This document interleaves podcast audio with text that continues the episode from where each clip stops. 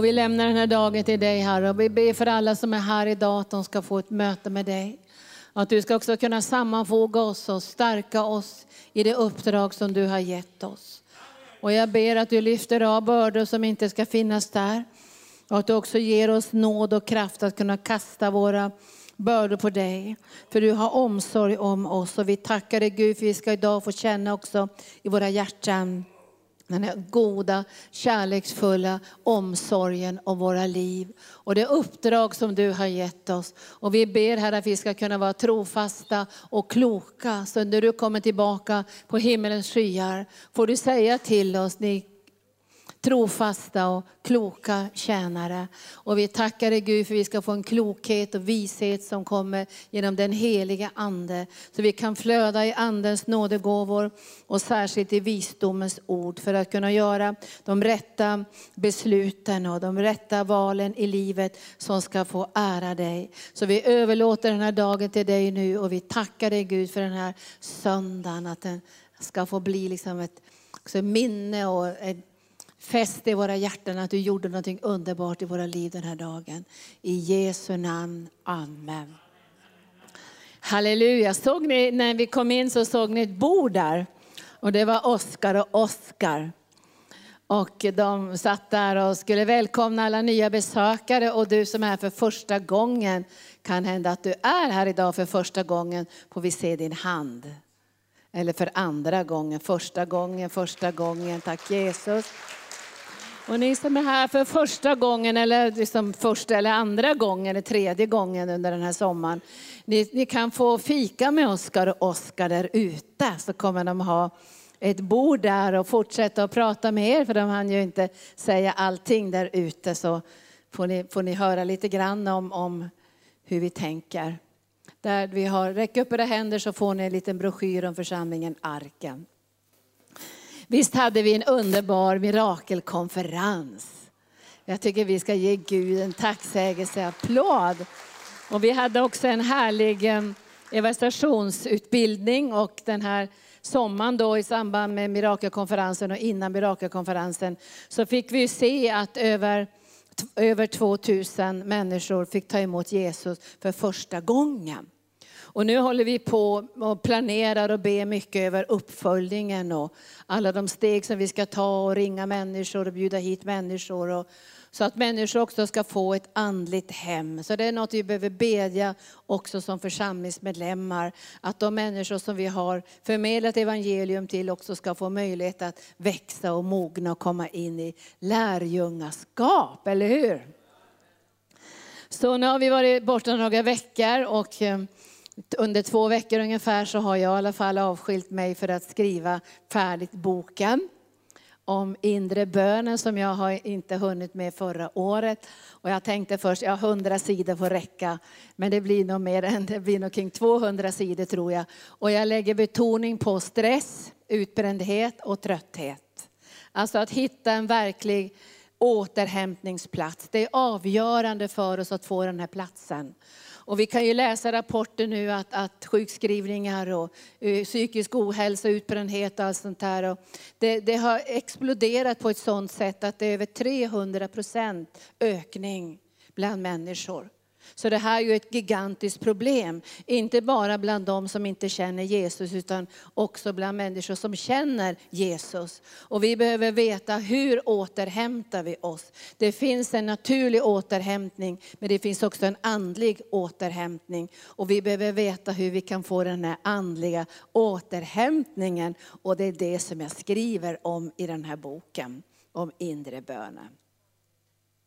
Vi kommer att ha någonting nytt här i Arken. Som vi, vi har ju retriter på Sjöhamra gård. Men den 3-9 november kommer vi ha en temavecka som vi kallar så här, min bästa vecka, återhämtning och vila som ger kraft till ande, själ och kropp. Visst låter det bra det här? Alltså den 3-9 november på Sjöhamra gård. Och då står det så här.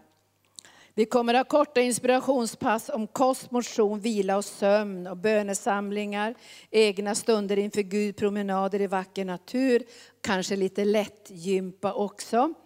Tips på hälso, hälsosam mat och gemenskap. Det kommer att bli en riktigt sån här ljuvlig återhållsam återhämtningsvecka i retritens tecken där man får en mötesplats med Jesus. Och vill du veta mer om det så kan du kontakta Anita Rickardsson på Hälsolövet. Tack Jesus. Ja, då, får, då ska jag börja predika idag och det jag kände som jag hade som tema när jag sökte Herren under den här veckan, så talade han om att vi skulle lyfta fram det här att bära felaktiga bördor. Och det hade man också som böneämne nu när vi bad innan mötet, så bad man just för det att, att få lossa på felaktiga ok och få lyfta av felaktiga bördor. För alla människor som är engagerade på något sätt, alla människor som är inspirerade, alla människor som vill ta ansvar kommer att bära på bördor. Så är det. Alltså det är inte fel att bära på bördor. Men det är fel att bära på bördor på ett felaktigt sätt. Men alla som är engagerade kommer att bära på bördor. Därför det ett engagemang är ju att man ser behov som finns, eller hur? Man engagerar sig. Man säger, här är behov, det här måste vi göra någonting åt. Och så engagerar man sig och då känner man att man är med och bär en börda. Och jag ska börja läsa ifrån Matteus evangelium, ifrån det nionde kapitlet, sen ska jag gå in i elfte kapitlet. Men nionde kapitlet så, så står det där om Jesus i, i versen 35 och framåt. Jesus han när han dog på korset så bar ju han hela världens syndabörda. Den måste ha varit tung. Alltså hela världens syndabörda lyfte Jesus av när han dog på korset för att ge oss frihet. Och, och, han säger ju genom Paulus vid flera tillfällen att jag har inte gett er slaveriets ande. Jag har gett er barnaskapets ande som ropar pappa, pappa pappa eller Abba fader. Jag har inte gett er slaveriets ande. Och sen säger han vid ett annat ställe att ni har inte fått modlöshetens ande. Utan ni har fått kraftens ande och kärlekens ande och återhållsamhetens ande. Alltså vi måste veta vilken ande vi har fått. Barnaskapets ande. Och när man säger pappa, pappa så finns det ju en trygghet. Och jag skrev i min bok så här, hur fina föräldrar man än har och, och hur mycket trygghet man än har fått i sin barndom, så kan ingen naturlig förälder möta de här djupaste behoven i en människas liv. Det kan bara den himmelske Fadern, genom den heliga Ande. Och många människor idag har haft tråkiga så att säga, omständigheter i sin barndom. De kanske aldrig har fått den här tryggheten. Men jag tror varenda människa behöver möta Faderns hjärta och tryggheten i att veta att Guds ande är inte slaveri och modlöshet och depression och trötthet och utbrändhet. Vi behöver veta det utan att känna fördömelse. För ibland kan man känna fördömelse om man är trött. Oj, oj, oj, bortkastad från Gud. Men vi, om vi ser på det här positivt så tänker vi, vi har inte fått modlöshetens ande. Vi har inte fått slaveriets ande.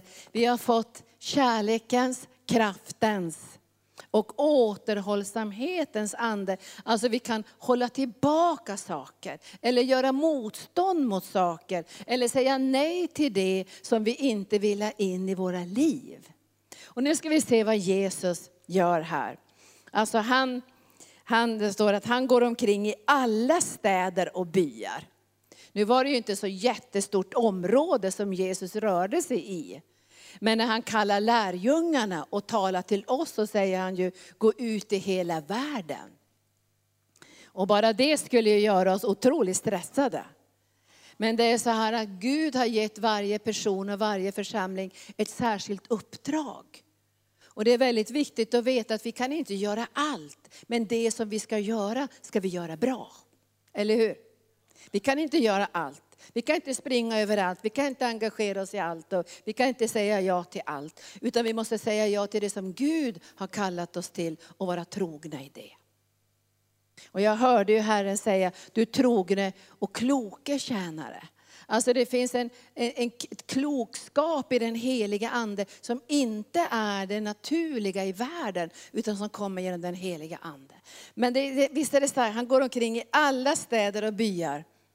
Och de hade ju inte ens bil på den tiden. Och man brukar ju prata om apostlahästarna. De gick. De fick i alla fall bra motion. Alltså Jesus red ju aldrig, man läser ju aldrig att Jesus rider mer än en gång när han rider på en åsna. Och det är liksom ett uppfyllande av ett profetord. Men att de går omkring i alla städer och alla byar och så undervisar han i synagogorna och förkunnade evangelium om riket och så botar han alla slags sjukdomar och krämpor. Man, man, man, kan känna sig, jag att få vara med där liksom, och vandra omkring med Jesus i alla städer och i alla byar. Och så får man se all den nöd som finns där. Alltså de är ju inte overksamma, de är inte ute och tittar på människors nöd, utan de är engagerade iver att få göra en förändring. Och varje gång man får den här ivern i sitt hjärta så kan man liksom välja att få göra skillnad. Nu tänker jag bara på miljöfrågor. Man kan komma in i miljöångest och gå under. Eller så kan man känna att vi kan faktiskt göra skillnad tillsammans med Gud.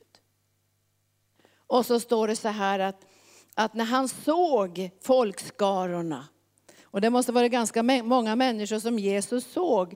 Så förbarmade han sig över dem, därför de var, nu läser jag folkbibeln här, härjade och hjälplösa som får utan herde. Alltså härjade och hjälplösa. Han såg att människor hade otroligt stora behov. Och det är det som vi som Guds församling kommer att se. Därför vi är inte bara någon invärtes liten klubb som kommer samman och, och tycker lite mysigt på söndagen. Utan på söndag kommer vi samman för att älska Jesus. Gensvara till den Helige Ande. Låt oss sammanfogas och stärkas och utrustas för att klara av det som han önskar ska få gjort under veckan. Visst är det så? Alltså vi får en utrustning i den heliga Ande. Därför när vi engagerar oss, då ser vi ju nöden. Jag läste på något ställe häromdagen när jag satt och läste några artiklar så sa de att många politiker idag är proffs. De har aldrig varit ute i verkligheten. De har gått på universitet och de har gjort det ena och det, så kommer de direkt in i politiken. Och de har inte fått någon kontakt med verkligheten. Alltså de har inte sett nöden på det sättet. Men så finns det människor som är engagerade, som kanske ser nöden och så försöker de nå politikerna som aldrig har varit ute i verkligheten och så blir det krock. Men Guds församling måste vara ute i verkligheten. Och det tycker jag är fantastiskt. Alltså Guds församling rustas för verkligheten. Jag kommer ihåg att en slogan som KD hade en gång, det var ju vi är verklighetens folk. Men det är vi verkligen som Guds församling. Vi är verklighetens folk. Och vi, vi värjer oss inte för den nöd som vi kommer att möta när vi predikar evangelium. Och det får inte bli en felaktig börda heller. För när det blir en felaktig börda då värjer vi oss, då drar vi oss undan. Därför det blir skyddsmekanismer. Vi orkar inte med att se det här. Men Jesus säger, de är härjade. De är hjälplösa för de är som får utan herde. Och så konstaterar han det. Så här ser det ut, men han stannar inte där utan han börjar bedja halleluja. Och han får bönesvar. Så börjar han bedja så här och så säger han så här. Så här säger han till lärjungarna. Skörden är stor, men arbetarna är få. Skörden är stor, Ibland kan man tänka, men är skörden stor? Ja, men när vi engagerar oss så ser vi att skörden är stor, eller hur? Vi, vi, vi tänker engagera oss i ungdomsvärlden här i Kungsängen och Bro. Och vi kommer att märka när vi börjar ta olika steg att skörden är stor. Och att människorna är hjälplösa som får utan herde och härjade och skadade. Och då kommer jag säga, oh, fy vilken börda. Hur ska vi orka med det här? Jag tror det är det första man tänker när man blir engagerad. Men Jesus säger till lärjungarna, men nu ska ni börja be. Skörden är stor men arbetarna är få, det har vi, kan vi konstatera. Men så säger han, be därför skördens Herre att han skickar ut arbetare till sin skörd. Och det här är viktigt när vi, när vi börjar gensvara till Gud, att vi ber skördens Herre. Att han får tala in i människors liv. Det är Gud som måste tala in i en människas liv och engagera varje människa för sin sak. Och en församling har alltid ett andligt uppdrag. Vårt första uppdrag här på jorden är att föra ut evangelium. Alltså budskapet om Jesus Kristus, om livet med Jesus och livet som kommer att handla också om evigheten. När vi predikar evangelium i somras så börjar vi alltid att säga, vet du att Gud har en underbar plan för ditt liv? Vet du att Gud har en underbar plan för ditt liv? Det var det första. Det andra är, vet du vad som kommer att hända om du dör ikväll? Eller om du dör imorgon. Vet du vad som kommer att hända? Vet du om du kommer till himlen? Hur människor svarar här är väldigt olika. Men sen kommer en kort, kort, kort beskrivning av evangelium, Guds gåva. Alla har syndat. Men Gud har gett sin gåva genom Jesus Kristus som är evigt liv. Och hur människor svarar där, det är lite olika det också. Och sen kommer den här bönen som gör att Guds ande kan börja verka med sin godhet. Och sen tror vi att varenda människa, när man har smakat Guds godhet, vill be frälsningsbönen. Eller hur? Vem skulle kunna säga nej till Jesus? Och är du här idag som ännu inte har tagit emot Jesus, så kommer du inte kunna säga nej till Jesus när du ser hans godhet. Så Jesus säger, be skördens Herre, gå via Gud. För annars kommer ni att bli frustrerade när ni ser alla behov. Så kommer ni att komma in i frustration om ni inte går via Gud. Och ber att han talar in i människors liv och väcker en iver och en längtan i deras hjärtan att tjäna honom. Ni vet, jag, jag satt och läste också om den om den förlorade sonen som den här liknelsen heter. Det var ju två söner. Den ene trodde att det var jättetråkigt att tjäna Gud. Som jag tänkte när jag var ung, det är de bruna strumporna. Blir man frälst så får man inte något roligt i livet. Det var ju verkligen en lögn. Och det var verkligen förvirring och mörkrets makter ljög för mig. Men den ene sonen som kallas för den förlorade sonen, han tänkte så här, nu ska jag ta all, allt det jag har och allt som jag har rätt till och sen ska jag leva livet. Och jag ska festa med mina vänner och jag ska leva i otukt och jag ska leva livet. För ska man tjäna Gud så tar han ifrån en allting som är roligt. Men vi vet ju hur det gick för honom. Alltså han blev ju så utarmad på allt och till sist så fick han vakta svin och försöka äta lite av svinens mat. Men han som var hemma hade också en felaktig uppfattning om Gud. Han tänkte så här, okej okay, jag har ingen lust att gå ut och leva livet på det där sättet, men jag får väl stanna här och jobba. Och så säger han, och slava för Gud. Så när, när, när fadern kommer till honom och säger att det, det, det är en brorsa, han som, han som gick ut och, och förstörde sitt liv, han har kommit tillbaka, nu ska, vi ha, nu ska vi glädja oss. Så blev han så fruktansvärt arg.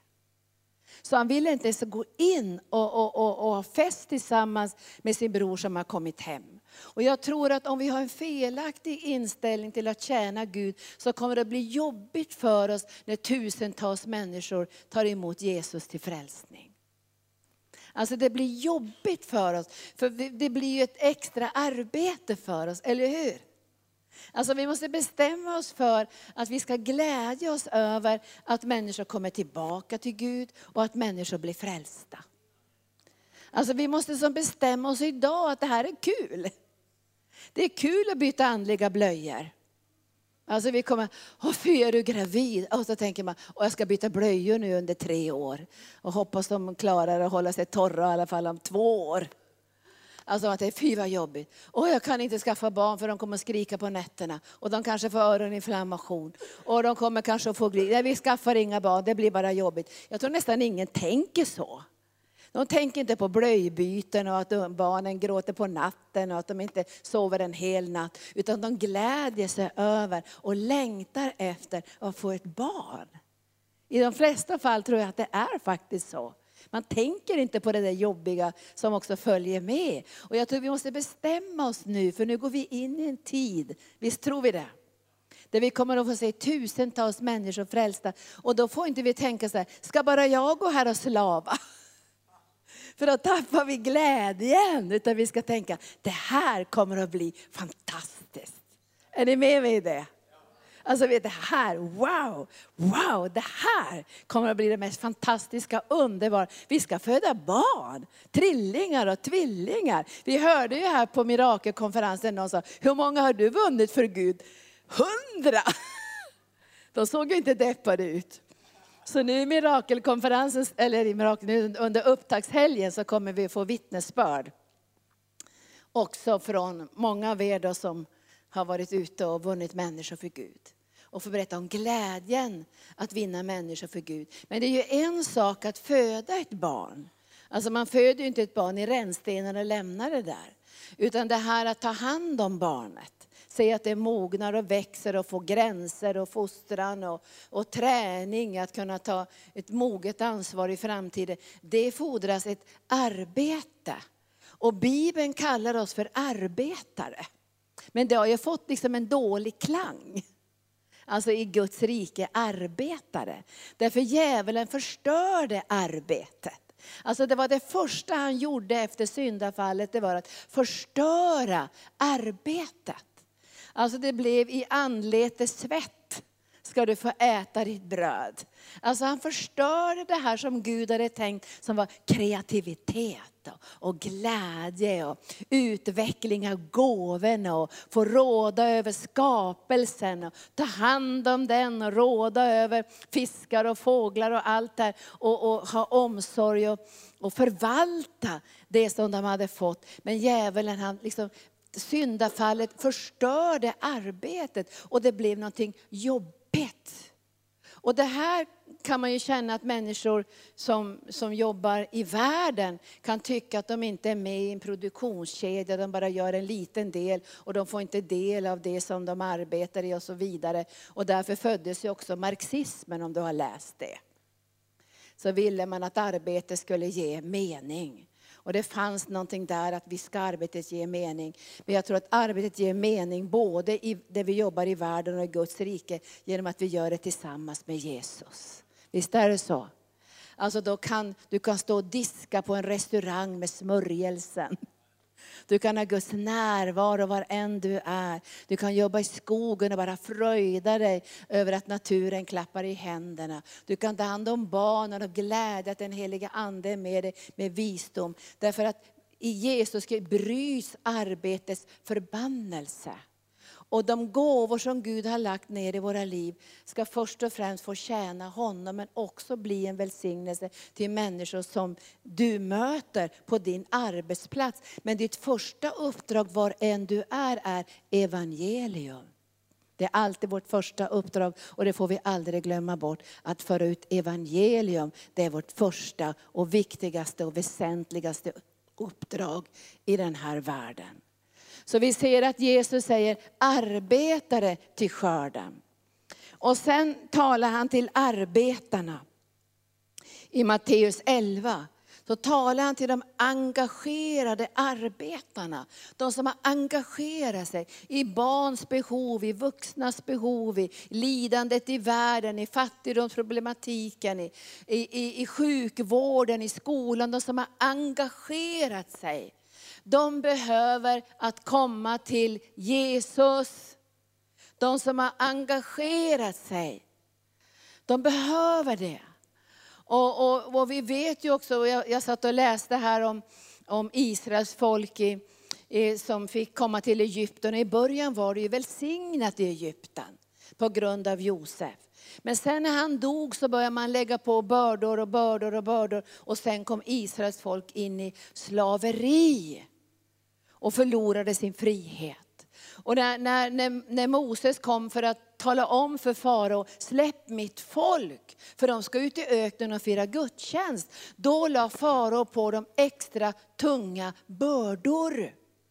Alltså han, han tyngde dem med sådana bördor för han tänkte, om jag tynger dem med bördor, då glömmer de bort att de har den här frihetslängtan i sina hjärtan. Och vi vet att de var så tyngda av bördor så de till och med vände sig mot sitt ledarskap. Och säger till Moses, varför kommer du här och ska befria oss? Du säger det blir bara värre när du talar om frihet. Och ibland när du och jag börjar komma ut i den här friheten och tjäna Gud och få en glädje i vårt tjänande, då kommer mörkrets makter och lägger på oss felaktiga bördor så att vi ibland också kan tro att det är Gud som gör det.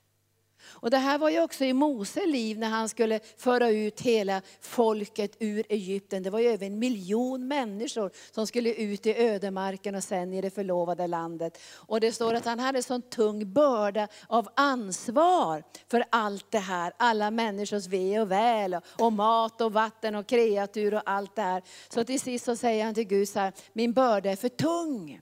Jag orkar inte det här.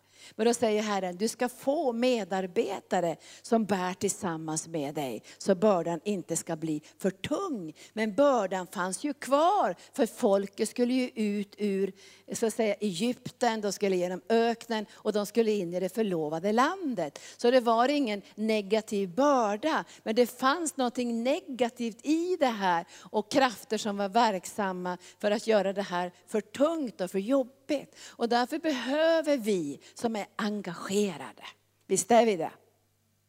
Vi är engagerade, vi brinner i våra hjärtan för att människor ska bli frälsta. Vi brinner för att genomföra och fullborda det som Gud har kallat oss. Vi brinner av att, att få se profetorden gå till sin fullbordelse. Vi är engagerade. Alltså jag älskar engagerade människor. Det var därför jag blev marxist eller vänsterradikal när jag var ung. För jag tyckte de var så engagerade. Jag kommer ihåg att jag besökte ett politiskt parti en gång, jag ska inte säga vilket det var. Och det var ungdomar där. Och det enda de pratade om var snygga kläder och festar. Och då tänkte jag, det är ingenting för mig. Men så såg jag de vänsterradikala. Och jag minns särskilt en gång när de var, det var spöregnare ute, det var började komma in mot hösten. Och de stod på gatan med sina traktater och delade ut dem och propagerade. Jag kände, här har vi folk som är engagerade.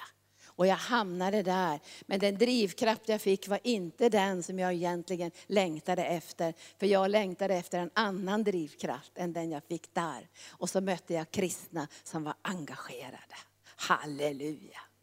Alltså att få möta kristna som är engagerade. Och när jag mötte Jesusrörelsen och de här hippiemänniskorna från Kalifornien, och före detta narkomaner och alkoholister och intellektuella. Och, och alla var engagerade i att föra ut evangelium och tala om Jesus och bygga Guds rike. Då kände jag, jag lämnar det här andra politiska. Nu ska jag vara tillsammans med dem som ska föra ut evangelium. Halleluja, engagerade. Och när man är engagerad så kan man bli trött och sliten. Alltså man är så engagerad, man är bara upptagen av det. Man är liksom genomsyrad av det, man är engagerad. Alltså det rör hela ens liv. Och när, när människor är engagerade så blir det också väldigt, det berör en så det kan lätt bli konflikter också. Om man är avslagen spelar det ingen roll, eller hur? Jag menar om jag är bland avslagna människor, det händer väl ingenting. Men när man är bland engagerade så rör det ju själva hjärteroten, eller hur? Alltså det brinner ju. Och ibland så blir det som en köttslig liten flamma som kommer för vi är engagerade. Hellre det än avslagen Coca-Cola. Eller vad säger du Jonny? Ja, vi struntar i det här, vi lägger oss en stund till. Och, utan engagemang. Det, det tycker jag är så vackert, engagerade. Människors frälsning, bygga Guds rike, barnens bästa. Att, att barnen ska få en trygghet i skolan och förskolan. Och att bibelskolan ska vara stark och brinnande. Jag vill inte ha en avslagen bibelskola. Jag tror inte någon vill gå på en avslagen bibelskola. Bibeln hasar in oförberedda. Ja, vi försov oss i morse och ja, vi var, gjorde något annat igår kväll. Det kräver att man är engagerad man är överlåten, man är brinnande. Det ska märka att det här är mitt liv. Det här är värt att dö för. Det är evangelium. Och därför så säger Jesus, kom till mig. Och nu ska vi se vilka som ska komma. Han säger vilka som ska komma. Kom till mig, säger han i 29 versen, eller 28 versen. Alla ni som arbetar. Kom till mig ni alla som är engagerade.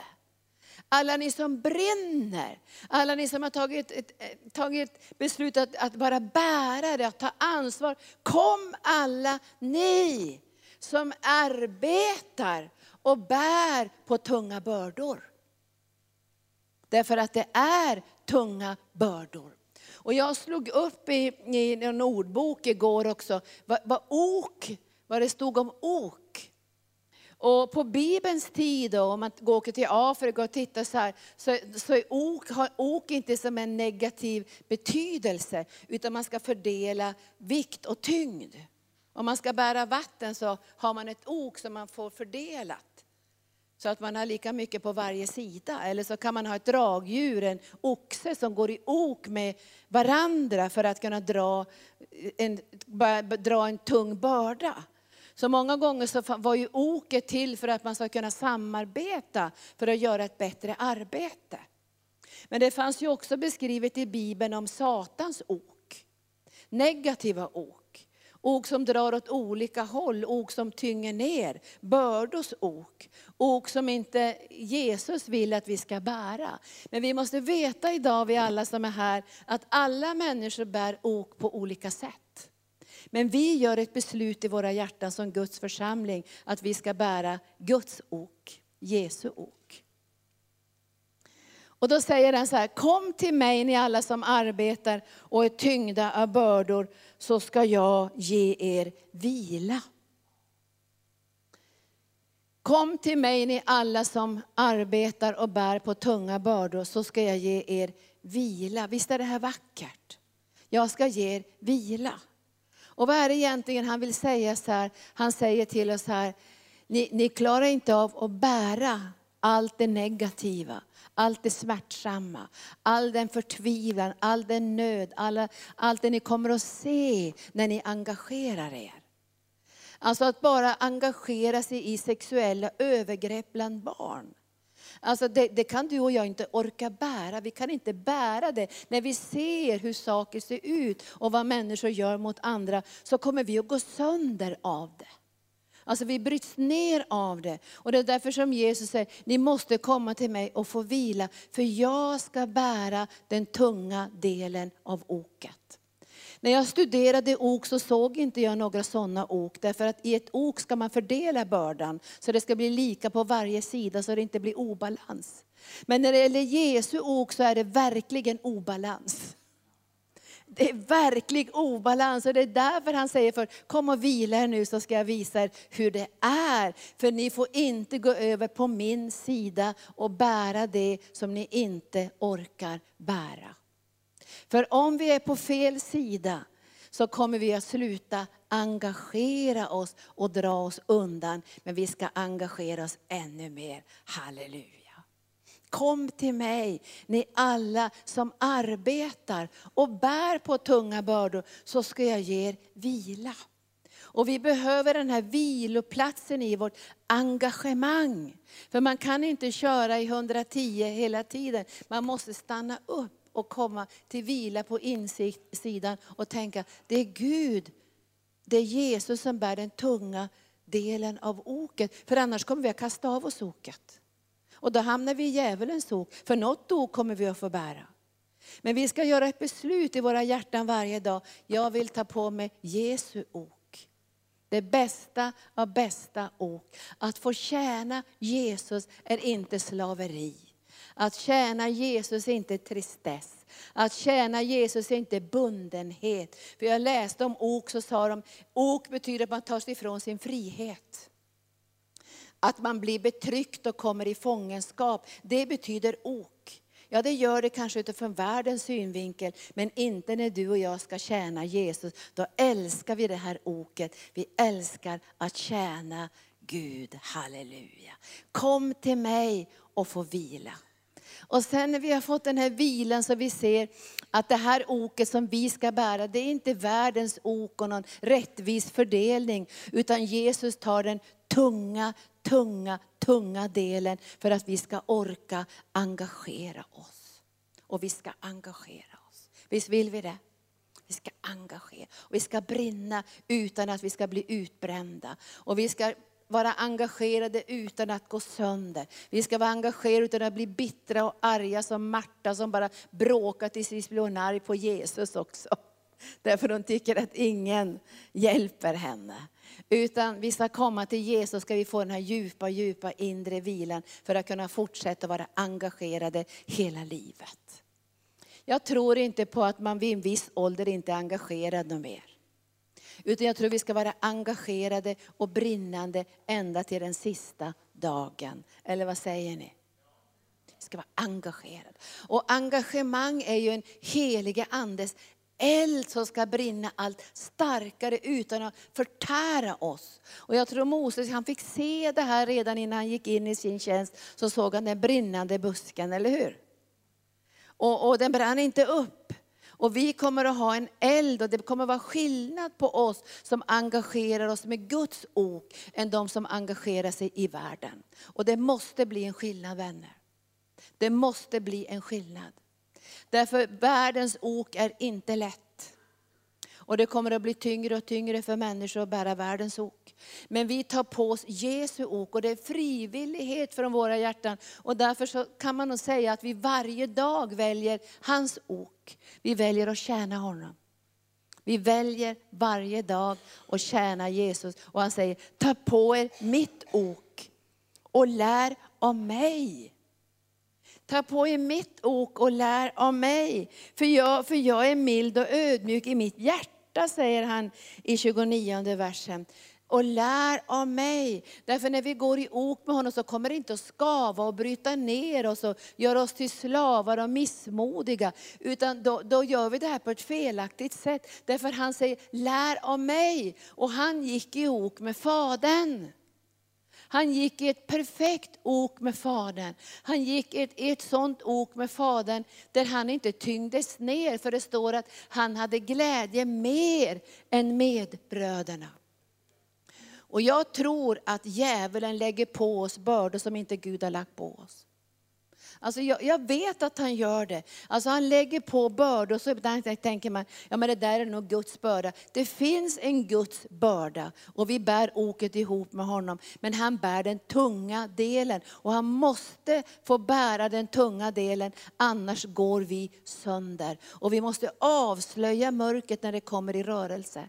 Så vi känner igen, vad är det här för någonting? För Jesus säger ju, kasta bördan på Herren.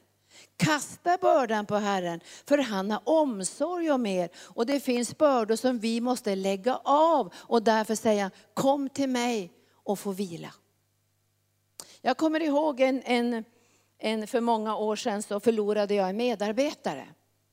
Eller jag förlorade två faktiskt, det var ja, det kanske är 20 år sedan. Och jag, vi, hade, vi, hade, vi hade hållit på ganska länge med tidningen Helande Löv. Så jag hade liksom gjort vissa saker och de andra hade gjort andra saker. Och det här är många år sedan. Och sen så sa de där två medarbetarna att nej, vi ska sluta. Och det var, det var ungefär på en vecka. Så stod jag där med hela tidningen. Och jag kommer ihåg alltså vilken stress jag kände. Nu känner jag inte sån stress längre. För jag har lärt mig det där att jag måste komma till vila först innan jag tar på mig oket igen. Men jag känner sån fruktansvärd stress.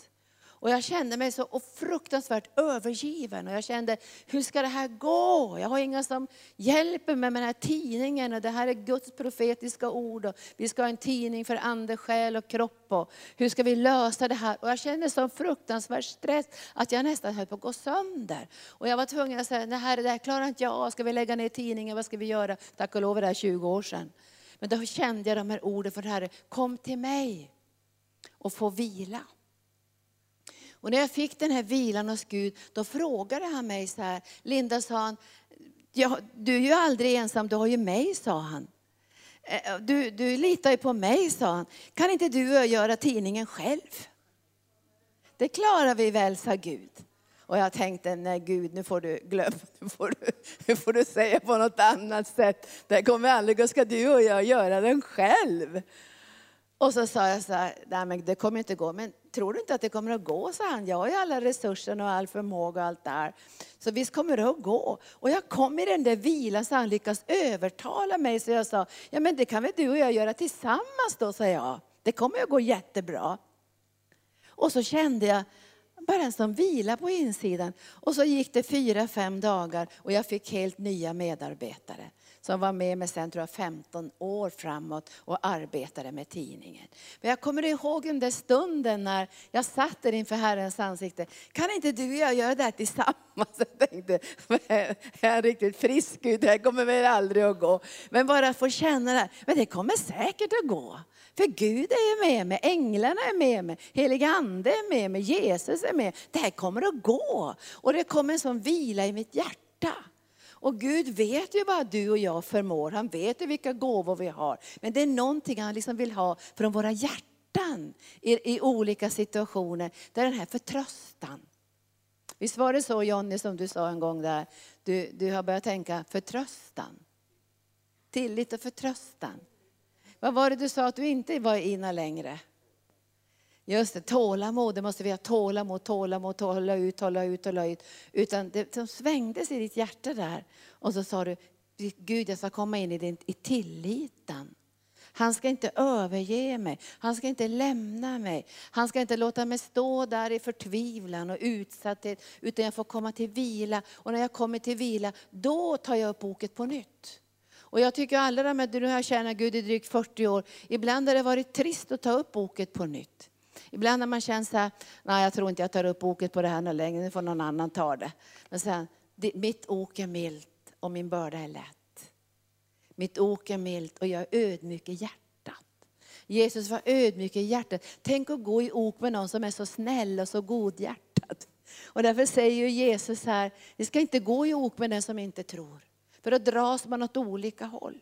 Den ena vill en sak och den andra vill en annan sak. Men att gå i ok med Gud är det bästa av det bästa av det bästa. Men det måste vi få bort felaktiga bördor från våra liv. Jag ska läsa snabbt här. Då säger han, nu säger han igen så här, du ska finna ro för din själ. Eller ni ska finna ro för era själar. Alltså var ligger stressen allra mest i våra liv? Visst ligger det i själen. Det ligger i själen.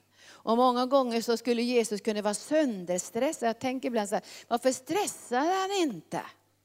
Han kunde ju tjata på lärjungarna och säga, ser ni inte mycket folks behov? Ser ni inte behoven, era latmaskar?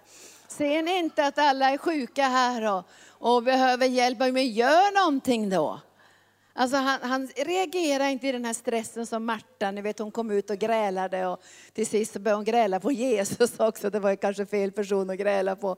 Men, men, men, men han säger ju inte så, Jesus, han är inte stressad över att behoven är så fruktansvärt stora. Så vi ska inte tänka så här i arken att vår bön är att vi ska få mindre att göra. Eller hur? Men Jesus säger ju inte så här, ser ni inte vilka stora behov det han såg det. Men vägen dit var beskördens Herre, att han sänder ut arbete. Låt den helige ande göra verket i ditt liv. För stressen kommer ifrån själen. Och det är därför han säger två gånger, kom till mig och få vila, kom till mig och få ro. Och nu tänker inte jag på hela sådana här veckor som vi måste, retreatveckor och återhämtningsveckor. Jag tänker på att vi varje dag måste komma en liten stund till Jesus för att få ro och vila och påminna oss om vem bär den tunga delen? Det är Jesus.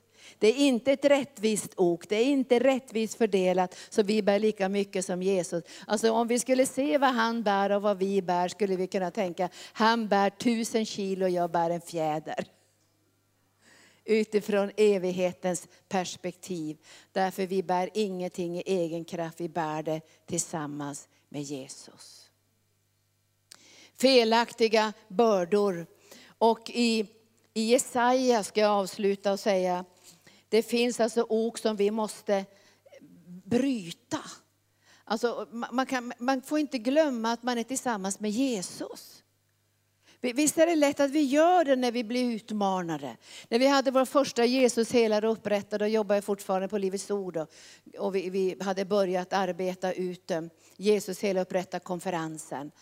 Så, så, så, skrev vi ju träffade vi alla förebedjare som skulle vara med och hjälpa oss. Och då hade ju de som skulle komma på konferensen, det var mellan 300 och 500 personer faktiskt, som hade skrivit ner sina behov.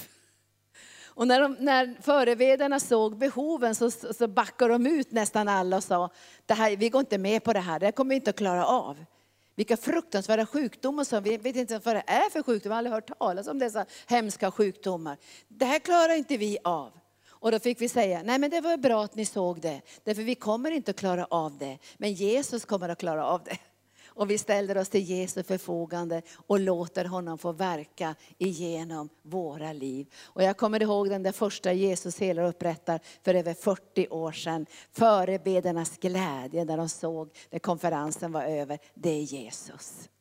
Det är han som har gjort det här genom våra liv. Och jag kommer ihåg att de sa så här, vi känner oss ju pigga fast vi har hållit på i två, tre dagar och betjänat andra människor. Ja, därför att du har fått vila och ro i din själ. Och för att du och jag ska orka engagera oss så måste vi få den här vilan och ron i vår själ. Därför vi kommer att få möta olika omständigheter. Gång på gång möter vi de här omständigheterna. Och ibland tror jag att vi ska lita på varandra, vi ska luta oss mot varandra, vi ska känna den här tryggheten. Men den första tryggheten måste vara hos Jesus. Eller hur? Men vi ska kunna lita på varandra. Vi ska kunna veta att vi står fasta, vi är överlåtna. Men vi vet ju inte vad livet erbjuder. Vi kan bli överkörda av en buss.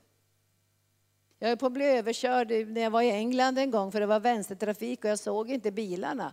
Det var bara en sekund så jag hade blivit överkörd. Alltså det är inte allt som vi kan uppfylla även om vi skulle önska det. För det händer saker. Men Jesus är trofast.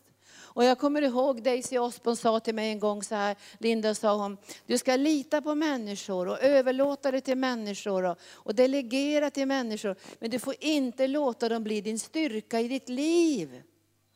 Och då sa hon så här, för att jag litade på mina, min medarbetare för mycket vid ett tillfälle. Och hon dog faktiskt av det sen också. Eller hon dog av olika saker, men det här var liksom en, en del i det här att hon bröts ner. Och hon sa en gång att hon hade hon stod på en jättestor plattform i Afrika och så hade hon en medarbetare som skulle hjälpa henne ner från den där höga plattformen. Och hon hade ju alltid fina högklackade skor och var sådär snofsigt klädd, Daisy Osborne. Och medarbetaren skulle hålla henne under armen och ge en stabilitet när hon gick ner för trappen. Och så såg bara medarbetaren en kompis, hej! Släppte taget om Daisy som bara brakade ner för trappen och bröt sönder lårbenshalsen. Och hon var i Afrika så hon fick ingen riktig hjälp och det fanns ingen röntgen och det var ganska så arbetsamt det där. Så att hon fick liksom, blev väldigt nedgången i sitt liv på grund av den där skadan. Och då sa hon till mig att, att du måste ha ditt första stöd hos Jesus. Men du ska alltid lita på människor, kunna delegera till människor, ge dem ansvar. Men du måste ändå veta att människor är ju som eh, av kött och blod och det är som ett gräs som en dag står och nästa dag är borta. Men Jesus är din trygga fäste i livet. Och jag tror det var det som Jesus ville lära lärjungarna i det här, för annars klarar inte vi av när bördorna blir för tunga. Ibland kan du känna, men jag står ju ensam här. Kommer ni ihåg Elias sa det? Ja, men jag är ju ensam här. Alla andra har böjt knä för Baal. Men det var ju inte sant. Det var 7000 som inte hade böjt knä för Baal. Men de hade gömt sig i grottor och dragit sig undan och var rädda för att bli dödade. Men den här ensamhetskänslan som han hade gjorde också att han blev i ett utsatt läge. Men vi har alltid Jesus med oss. Och därför säger han, kom till mig så får du ro och vila. Och glöm inte, fem gånger om dagen måste man nästan tänka så här, det är Jesus. Han är med mig, halleluja, jag har kraften, jag har nåden. Tack gode Gud att du bär en tunga del, jag slipper bära det här nedbrytande emotionella. För när man möter liksom eh, övergreppen, vålden, synden. Alltså du och jag ska kunna leva i en syndig, nedbrytande och smutsig värld utan att gå sönder. Därför Jesus har burit syndens förbannelse när han dog på korset. Predikar jag bra? Vi ska engagera oss. Alltså ni kommer att bli så engagerade. Men ni ska inte gå sönder, ni ska inte bli utbrända, ni ska inte bli uttrötta, ni ska inte få huggtänder. Marta fick ju huggtänder. Ska jag stå här och jobba ensam? Så fräste hon. Men nu ska vi ta Jesaja 61, jag ska bara ta det till sist. Jesus säger, de här felaktiga oken och, och trycket. Jag tänkte Jesus, du borde ha en, en, en del i vapenrustningen som heter tryckkammaren. Har ni känt trycket? Jag har känt tryck i sommar också. Tänkt så och jag ska ha semester, halleluja, jag ligga på playan i anden. Men det är ett väldigt tryck i, and det är ett väldigt tryck i andevärlden, för det pågår ett krig mot arkens uppdrag och medarbetare och kallelsen och bibelskolan och barnen. Och det pågår ett krig hela tiden. Och vi kan inte säga, nu tar jag semester från kriget. Det hoppas man, det, det, vet vi att folk inte kan göra i Iran och Irak och ta semester från kriget. För de, de, de är med, mitt i kriget, men vi är mera en övervinnare. Och vi måste känna igen de här bördorna som Satan lägger på, på Guds börda. För vi ska ha en börda. Vi har ett ansvar. Så det är inte fel det. Men de här felaktiga bördorna som trycker ner oss, gör oss tungsinta, deprimerade. Och då säger Jesus så här till oss ifrån Jesaja 9. Då talar han, det är egentligen ett profetiskt ord om Jesus, som talar om den här friheten i den helige Ande. Jesaja 9 och sen kan vi också, om ni vill läsa Jesaja 11. Men det står i nionde, vers, nionde kapitel, versen 1. Det ska inte vara nattsvart mörker där ångest nu råder. Det ska inte vara nattsvart mörker. Och så säger han i sjunde versen, det folk som vandrar i mörker ska se ett stort ljus. Över dem som bor i dödsskuggans land ska ljuset stråla fram. För du förökade folk som du inte har gett stor glädje. De ska glädja sig inför dig som man gläds under skördetiden, som man jublar när man delar byte. Och det här ska jag säga profetiskt för arken. Alltså vi kommer att glädja oss över skördetiden, för vi går in i en skördetid, för vi är engagerade nu. Vi bryr oss om människor att de ska bli frälsta. Vi bryr oss om ungdomsvärlden. Vi bryr oss om de äldre som håller på att dö i åldringsvården utan att veta något om Jesus. Vi är engagerade för andra människor ut över världen. Vi är engagerade att ge god utbildning. För människor kan ju nästan ingenting. Jag såg på Vem vet mest, eller var någon sån här frågesport igår. Och det var en ung flicka som var kanske 25 år sådär. Och så frågade de en fråga om det var nya eller gamla testamentet, Galaterbrevet. Och så sa hon gamla testamentet. Alltså kunskapen i Guds ord är på, bland många människor noll. Alltså de vet ingenting, men du vet jättemycket mycket. Och vi är engagerade att barn ska få Guds ord på söndagsskolan och barnen som ännu inte känner Jesus ska få lära känna honom. Vi är engagerade och vi älskar engagemang, eller hur? Men vi tycker inte om att bli utbrända och uttröttade och huggtänder. Så då säger Jesus här att vi ska jubla så när man delar byte. Alltså vi ska rycka människor ur djävulens käftar. Vi ska lösgöra pengar ifrån Satans planer att förföra den här världen, eller hur? Han håller på att förföra hela världen och pengar har han. Och vi ska ta byte och vi ska hämta byte i dag efter dag från djävulens läger för att föra in pengarna i Guds rike för evangelium. Halleluja. Och så säger han, och säger han, nu, nu står det här egentligen om Jesus då. För du ska bryta deras bördors ok.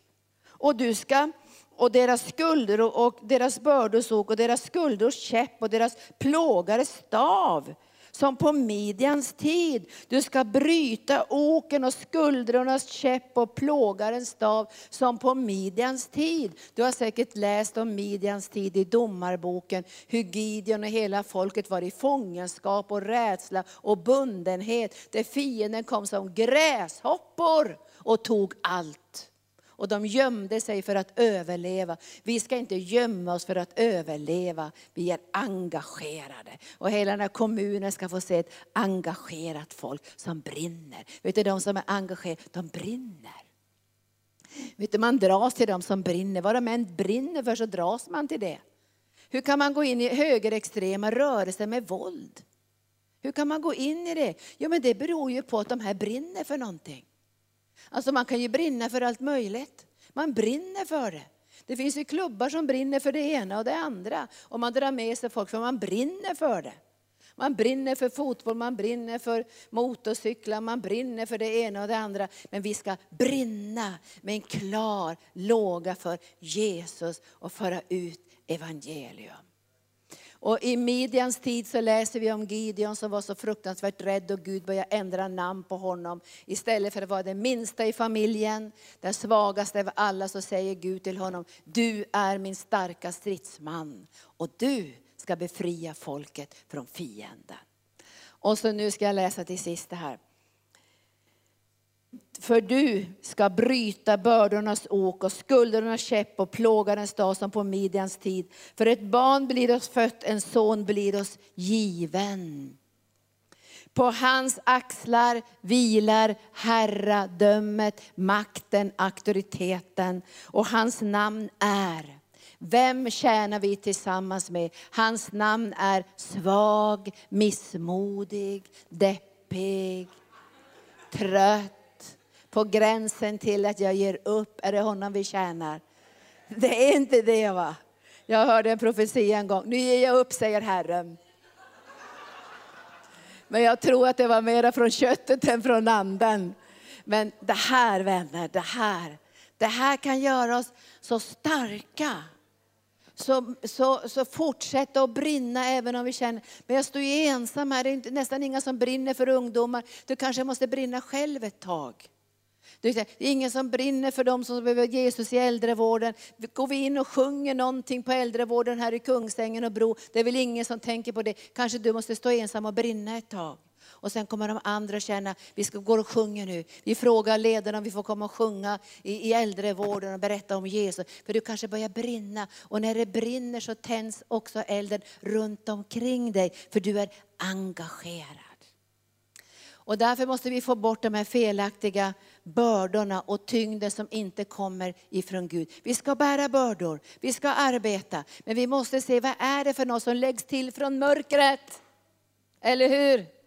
Vad är det som läggs till från mörkret? Som gör oss deppade, modlösa. Vi måste känna igen det där som kommer. Och då säger han, kasta det. Kasta det på mig. På hans axlar vilar Herre, herradömet och hans namn är under. Vi har undrens Gud med oss. Hans namn är rådgivare. Hans namn är mäktig far, mäktig Gud. Hans namn är evig far. Hans namn är fridsförsta. Hans ok är milt och hans börda är lätt. Och han kommer under den här hösten att engagera oss. Och då ska inte du tänka så här, jag vågar inte engagera mig, jag har så dåligt erfarenhet av att engagemang, jag kommer att bli utbränd och uttröttad. Men vi ska komma, när vi arbetar ska vi komma till honom som ger vila. Och sen ger han ro. Och när ro kommer, vila och ro är lite grann samma sak. Men när ro kommer då påminner han oss och säger, glöm inte vem som är med er. Glöm inte vem ni har med på er högra sida och vänstra sida. Det är han som heter fridsfursten. Den som kan lösa alla konstiga konflikter. Den som kan bana en väg för dig och lyfta upp dig och synliggöra dig. Den som kan göra under. Den som är mäktig, den som har herradöme. Det är han som är med dig. Och idag så ska vi, vi ska lyfta av och lägga undan, kanske Herren visar dig, alltså felaktiga ok. Felaktiga ok. Alltså jag kände när jag var ung att jag var komma under ett felaktigt ok och därför startade vi Arkens helande center och vi har startat också Arkens rehabiliteringscenter och vi har startat Arkens Sjöhamra gård därför att jag märkte så här, så här kan jag inte leva. Därför det här blir ett ok. Alltså jag såg nöden bland gatumänniskor. Som, jag minns en farbror där som hade som kissade på sig och bajsade på sig. Och han, han bara låg där och såg halvdöd ut. Och vi, jag tänkte honom får vi ta hem. Så vi tog hem honom.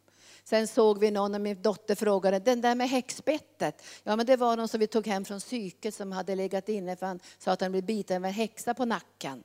Ja vi tar hem honom också.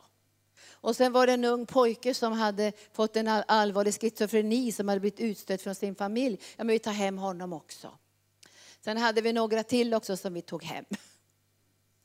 Tills vi märkte att det blev ett ok som vi inte skulle bära. Och då fick vi visdomen från Gud. Hur kan vi göra med det här? Så att inte det här blir en sån tyngd så vi tappar kärleken till människor. Utan vi måste hitta andra vägar att göra det här. Men engagemang drar med sig det här. Det finns ingen som inte är engagerad som kommer uppleva det här. För när man är engagerad, man vill göra sig delaktig, man vill satsa, man vill finnas med. Och så blir det ett felaktigt ok. Och så använder djävulen vårt engagemang och vår kärlek till människor för att bryta ner oss. Och därför måste vi känna igen det här, det här felaktiga ansvarstagandet. Och att vi ska klara av det här i egen kraft. Och så, så kommer han och lägger på oss bördor som gör att vi blir modfällda och trötta och uppgivna uppgivna. Och så tänker vi, jag vill inte vara med i en engagerad församling, det blir bara jobbigt. Men jag tror att du som är här har valt den här församlingen därför att den har engagerat sig. Jag vet ju andra som säger, jag kan inte vara med i den församlingen, den gör ju ingenting. Det är bara navelskåderi och gossa med varandra och lite underhållning. Utan arken är en engagerad församling i, i här och ut över stora delar av världen. Men vi ska inte bli utbrända och nedtyngda och bära bördor som vi inte ska bära. Utan när vi kommer till honom så tänker vi, tack och lov att han bär den tunga delen och jag får bära den lätta delen. Och man skulle nästan kunna säga godispåsen om man nu är lite ytlig. Så skulle man kunna säga vi får bära godispåsen, helande, upprättelse, seger, befrielse, Guds goda gåvor. Det får vi bära för evangelium är ett gott budskap. Så om du nu är här idag och känner att jag har några bördor som jag nog inte ska bära. Ibland har jag känt att jag tar på mig bördor för, bördor för barnbarnen och grejer och allt möjligt. Alltså jag måste passa mig. Jag vet vad jag ska bära, men jag vet vad jag måste bära till Gud. Och jag måste veta skillnaden. Och jag måste vara noggrann i mitt liv så att jag inte låter djävulen tynga mig med bördor, för då kommer inte jag kunna vara här. Jag måste veta det. Vad är Guds börda och vad har lagts på som jag inte ska bära? Och det här är svårt ibland att se, man måste komma till Jesus för att se det. Man måste vila en stund för att se det. Därför att själva stressen gör ju att man kommer i det där ekorrhjulet. Man måste komma till den här vilan, Jesus, har jag fördelat det här fel nu? Har jag kommit på din sida av oket? Och så korrigerar man sig. Och han bråkar ju inte.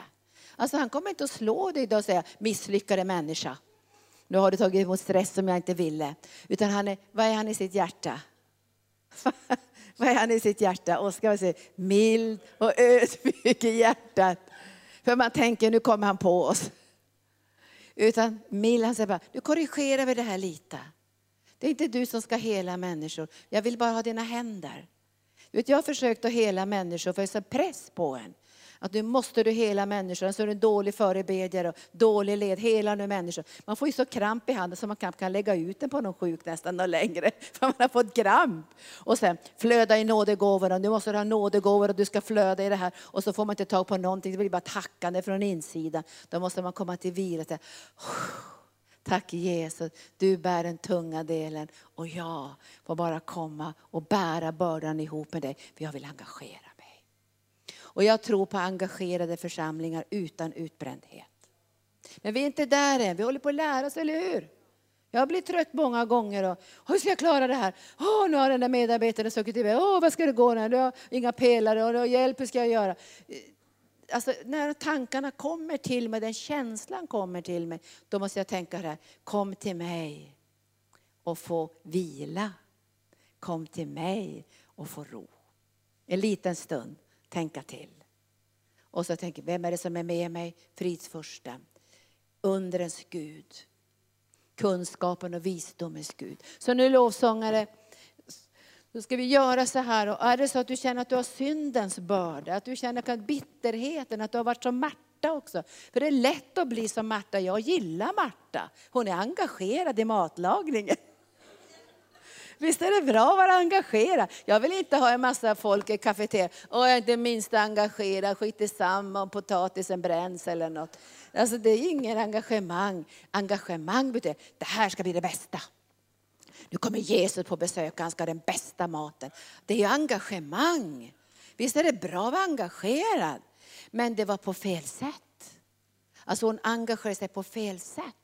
Alltså hon tog på sig saker som Jesus inte hade bett henne ta på sig. Hon hade kunnat skala potatisen vid hans fötter. Därför att Jesus säger Maria har valt den viktigaste och bästa delen. Men visst är det bra att hon är engagerad. Tänk att ha städpersonal som inte är engagerade, bara slarvar.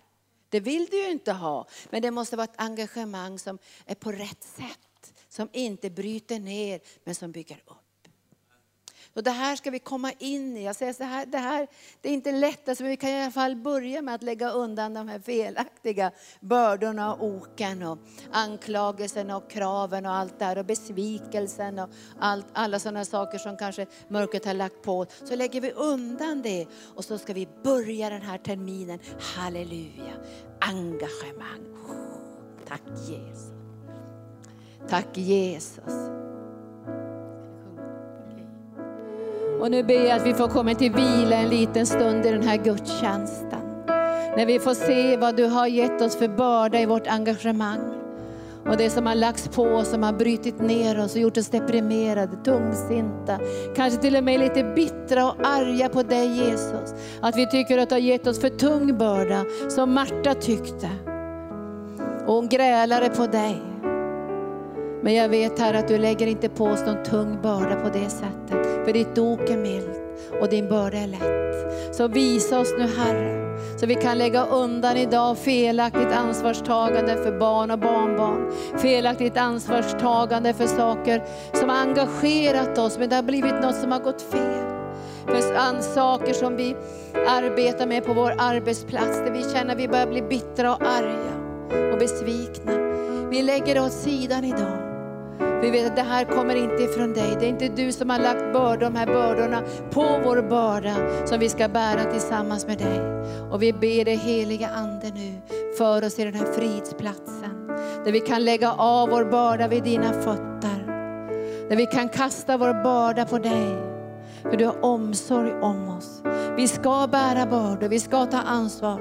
Men det ska inte bryta ner oss, det ska inte trötta ut oss på ett sånt negativt sätt att vi tappar vår glädje. Men vi ska få utskifta, byta. Och vi ska få se en skördetid som kommer i arken med en sån glädje, med sånt engagemang, med sånt jubel. Och jag ber dig helige Ande, hjälp oss under veckor som kommer att se skillnaden mellan din börda och djävulens börda, hans ok och ditt ok. Din stav den tröstar oss och slår oss inte. Och vi vet Herre att när du verkar i våra liv så är det godhet och nåd och kärlek och omsorg. Så kom nu heliga Ande. Även om vi känner att vi står ensamma, att vi måste brinna ensam under en tid, så vet vi att vi brinner inte ensam. För du Jesus, du säger ju till lärjungarna, mina lärjungar, ni kommer att överge mig. Ni kommer att lämna mig ensam, men jag är inte ensam, för Fadern är med mig. Och jag ber dig för var och en som har känt att de har stått ensamma i kampen, att de ska känna den här dagen, de är inte ensamma, för du är med dem och ingenting kan skilja dem från din kärlek. Så jag ber dig nu heliga Ande om nå den här söndagen att få lägga undan bördor i Jesu namn. Och nu säger Herrens ande att den tyngsta bördan är syndens börda. Och är du här som ännu inte är frälst, ännu inte tagit emot Jesus som din frälsare, så ska du få göra det just nu. Du ska öppna ditt hjärta för Jesus just nu och se vilken kärlek han har visat dig. Han bar syndens börda och syndens straff. Han bar sjukdomens börda och smärtans börda på Golgata kors. Och nu knackar han på ditt hjärta. Jag hör knackningen. Sessi Keiria, Rosagoria, Mendrosaidia, Kelosoria. Han knackar på din dörr. Han knackar på din dörr. Och han frågar, vill du släppa in mig? Nådens konung, kärlekens konung. Och vi öppnar våra hjärtan nu för Jesus. Och vi hjälper dig att öppna ditt hjärta. Säg Jesus, jag tar emot dig som min frälsare. Jag öppnar mitt hjärta för dig och jag bjuder in dig som min frälsare in i mitt liv just nu. Säg det till Jesus. Jag tror i mitt hjärta och jag bekänner med min mun nu att du är min frälsare och du är frälst av nåd på grund av Jesu gärning. Kom heliga Ande över dem som har tagit beslut att för första gången ta emot dig som frälsare. Men också alla de som har tagit emot dig på ett sådant sätt att de känner att det blev en börda, ett slaveri, en besvikelse. Att de ska få ta upp oket på nytt. Men det ska vara på ett nytt sätt. Det ska vara med kärlek och förvissning och visshet att ditt ok är milt och din börda är lätt. Så kom nu heliga Ande och så hjälper du oss idag att lägga undan bördor så vi kan tjäna dig med glädje i alla våra livsdagar. Kom helige Ande. Och vi ska sjunga nu en stund och så lägger du undan. Nu kommer Herren och visar dig om vad det är för någon börda du ska lägga undan. Som har tyngt dig och tagit glädjen ifrån dig. Bara kasta den på Herren. Lägg undan den. För nu kommer det att ske någonting i ditt liv under hösten. Ett helt nytt engagemang. En glädje du inte haft tidigare. Och jag prisar dig nu Herre för att vi alla här idag får säga Herre, vi lägger undan felaktiga bördor. Vi lägger undan det här som har skapat den irritationen, frustrationen, sorgen, besvikelsen i våra liv. För du ska aldrig någonsin lämna oss och aldrig någonsin överge oss. Och du överger inte barn och barnbarn, du överger inte församlingen, du överger inte hemgruppen. Du överger inte för världens, världen och all världens nöd. Du överger inte en enda människa. För du har älskat varje människa med en kärlek som tror allt, hoppas allt och uthärdar allt. Så kom nu helige Ande. Och nu lägger du bara undan, du vet att det här är felaktiga bördor som har brutit ner dig och gjort dig sorgsen. Och nu ska du få bära bördan tillsammans med Jesus i ansvarstagande, engagemang och, och glädje över att få tjäna den levande guden utan dåligt samvete. Så kom nu helige Ande, kom helige Ande och gör ditt verk just nu i våra liv. I namnet Jesus.